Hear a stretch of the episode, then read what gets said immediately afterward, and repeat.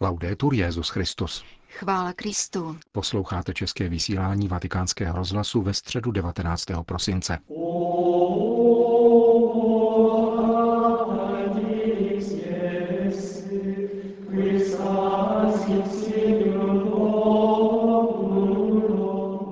Poslední adventní generální audience se konala dnes dopoledne ve zcela zaplněné aule Pavla VI. Zahájilo ji čtení z prologu Janova Evangelia o pravém světle, které osvěcuje každého člověka, ale svět ho nepoznal. Petrův nástupce ve svojí katechezi mluvil o Vánocích. Cari fratelli e sorelle, buongiorno. Dobrý den, drazí bratři a sestry. Tra sei giorni sarà Natale. Za šest dní budou Vánoce. Stromky, ozdoby a světla všude připomínají, že i letos budou svátky.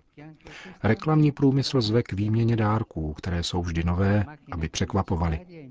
Kladu si však otázku, líbí se takové svátky Bohu? Jaké Vánoce by chtěl on? Jaké dárky? A jaká překvapení? Pohleďme na první Vánoce v dějinách, abychom objevili boží gusto. První Vánoce v dějinách byly plné překvapení. Nejprve u Marie, která byla zasnoubena Josefovi. Přichází anděl a mění jí život. Z Pany bude matka. Pokračují Josefem, jenž je povolán stát se otcem syna, kterého nesplodil. Syn přichází z nenadání, ve chvíli nejméně očekávané, zatímco Maria a Josef byli jenom snoubenci a podle zákona nemohli bydlet spolu. Vzhledem k tomuto skandálu zdravý rozum Josefovi říkal, aby se s Marií rozešel a zachoval si dobré jméno. Avšak on, ačkoliv na to měl právo, překvapuje a aby nepoškodil Marii, uvažuje, že ji propustí tajně za cenu ztráty vlastní reputace. Dojde však k dalšímu překvapení. Bůh mu ve snu změní plány a přimě jeho, aby si Marii vzal k sobě. Po narození Ježíše, kdy měl s rodinou svoje plány, je mu však ve snu znovu řečeno, aby vstal a odešel do Egypta. Zkrátka, Vánoce přinášejí nenadálé životní změny. Samotné překvapení však přichází o vánoční noci. Nejvyšší se stal maličkým dítětem. Božské slovo je nemluvnětem, tedy neumí mluvit. Božské slovo se tedy činí neschopným mluvit. Spasitele nevítají vládci té doby. Níbrž přispěchali prostí pastýři překvapení v noci uprostřed práce anděli. Kdo by se toho nadál? Vánoce jsou tedy svátky nenadálosti Boha, či lépe nenadálého Boha, který převrací naši logiku a naše očekávání. Fare Natale allora è accogliere in terra le sorprese del cielo. Slavit Vánoce tedy znamená přijmout na zemi nebeská překvapení. Nelze žít při zemi, když nebe vnáší do světa svoje novoty. Vánoce zahajují novou epochu, kde život není programován, nýbrž darován, kde se již nežije pro sebe na základě vlastního gusta, nýbrž pro Boha a s Bohem, protože Vánoce jsou narozením Boha, který je s námi. Prožít Vánoce znamená nechat sebou zacloumat jeho překvapivou novostí. Ježíšovi Vánoce jsou odvetou pokory nad arogancí, prostotou nad přebytkem, ticha nad hlukem, modlitby nad mým časem, Boha nad mým já. Fare Natale è fare come Gesù. Slavit Vánoce znamená počínat si jako Ježíš, který přišel pro nás nuzné a sestoupit k těm, kteří nás potřebují. Znamená to počínat si jako Maria, v poddajnosti důvěřovat Bohu, aniž bychom rozuměli, co činí. Znamená to počínat si jako Josef, vstát, abychom vykonali, co chce Bůh, byť to není podle našich plánů.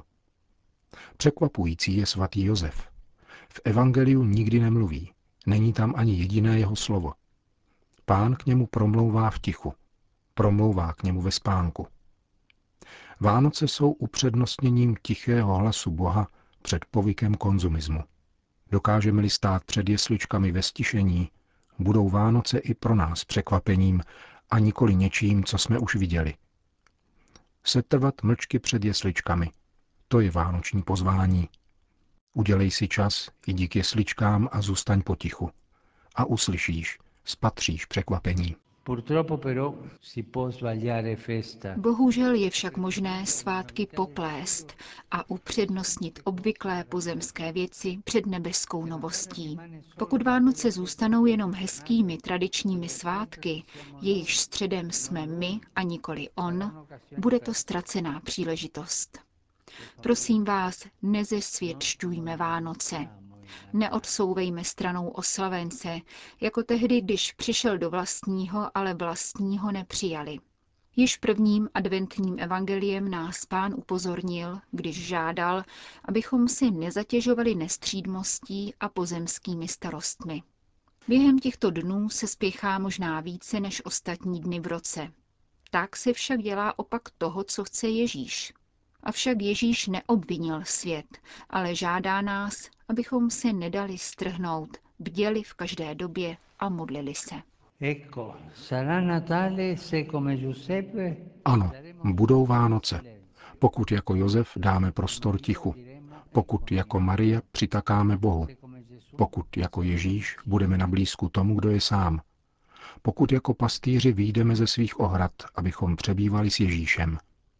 Budou Vánoce, pokud najdeme světlo v nuzné betlémské jeskyni. Nebudou Vánoce, pokud budeme hledat oslňující třpit světa, pokud se zahrneme dárky, obědy a večeřemi, ale nepomůžeme alespoň jednomu chudákovi, který je podoben Bohu, protože o Vánocích se Bůh stal chudým. E Drazí bratři a sestry, přeji vám požehnané Vánoce, které budou bohaté na Ježíšova překvapení. Mohou to být překvapení nepříjemná, ale budou podle božího gusta. Pokud jim přisvědčíme, připravíme si sami skvělá překvapení. Každý z nás skrývá ve svém srdci schopnost nechat se překvapit. Nechme se o těchto Vánocích překvapit Ježíšem. Lasciamoci sorprendere da Gesù in questo Natale. Grazie. To byla dnešní katecheze Petrova nástupce, který po pozdravech jednotlivých jazykových skupin zcela na závěr ještě dodal. Narození Pána Ježíše je přede dveřmi. Ať v nás tyto svátky, které budeme slavit také letos o Vánoční noci, probudí božskou něhu k celému lidstvu, když se v Ježíši Bůh nezdráhal zcela bezvýhradně vzít na sebe naši lidskou přirozenost. Svěřme se Marii a Josefovi, ať nás učí přijmout ten obrovský dar Emanuela, Boha s námi. Po společné recitaci modlitby páně papež všem požehnal. Domino poviscum. Et cum spiritu tuo. Sit nomen Domini benedictum. Et susque Aiutorium nostrum in nomine Domini. Qui feci celum et terra. Benedicat vos omnipotens Deus, Pater, et Filius, et Spiritus Sanctus. Amen.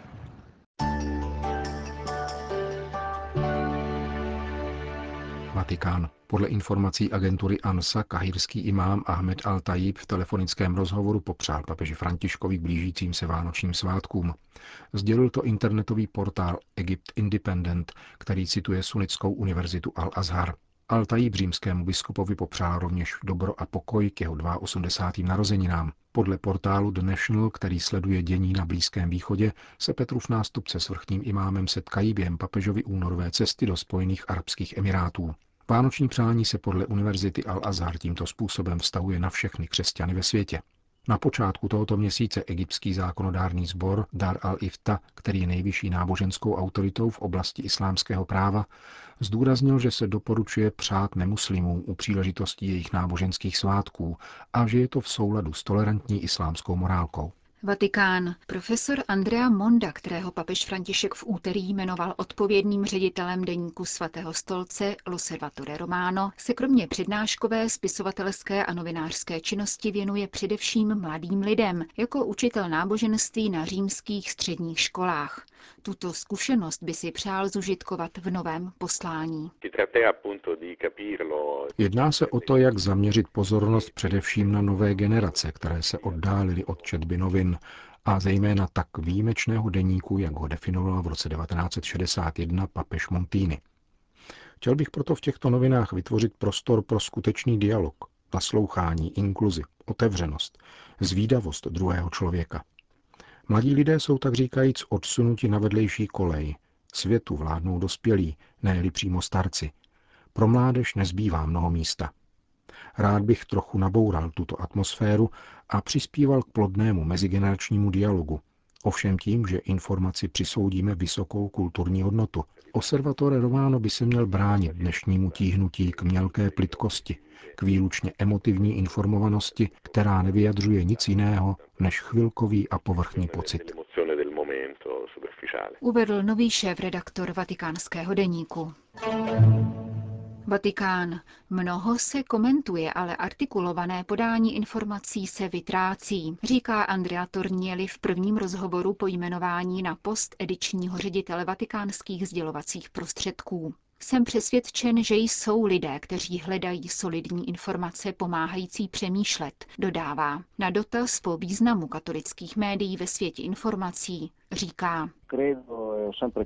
Věřím a vždycky jsem věřil, že mají velkou příležitost, protože žijeme v době, v níž se mnoho komentuje, ale hrozí, že se vytratí fakta. Totiž ohrožena je narace, příběh, informace založená na faktech, která reflektuje různé aspekty skutečnosti. Myslím, že vatikánská média mají z tohoto hlediska velký úkol a napomáhá jim velké profesionální bohatství a bohatství jazyků. Je to tedy v skutku velká výzva, kterou sám pocituji jako odpovědnost. Naštěstí je tu ovšem stroj již zaběhnutý, který má za sebou zcela jedinečnou historii. Existuje dnes prostor pro alternativní informaci?